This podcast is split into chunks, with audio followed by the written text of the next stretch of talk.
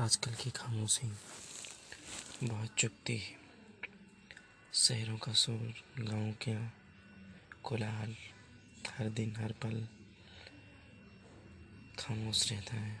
हर हर एक इंसान डर के साए में है डर भी ऐसा कि कहीं जो इंसान हम, मेरी फैमिली का बाहर गया है, कहीं उसके साथ कुछ न हो जाए। इस महामारी के टाइम में कुछ ऐसा ना हो जाए, जिसकी वजह से ज़िंदगी भर का रोना हो।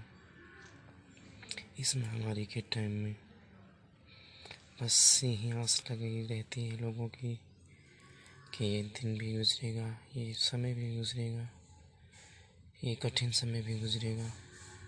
हर पल, हर क्षण अपने आसपास के लोगों की आहटों को सुनना।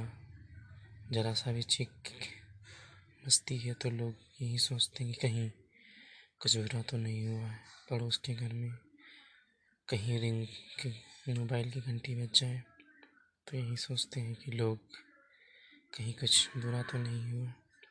इस कठिन समय में ये सब होते हुए भी आप अपनी बिल पावर जितनी भी दिखा सकते हैं, दिखाइए खुद भी मज़बूत होइए और लोगों की मज़बूत कीजिए। डर एक ऐसी चीज़ है जिससे डरना नहीं है। बस डर को अपनी डर से हराना है और इस मुश्किल घड़ी में बेजीने सीखना है सबको। इस दर्द भरी ज़िंदगी से निकल के एक नया सवेरा, नई उमंग के साथ फिर से खड़ा होना है।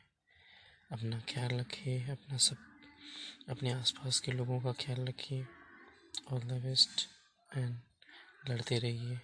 दो गज़ की दूरी और मास्क है ज़रूरी। Thank you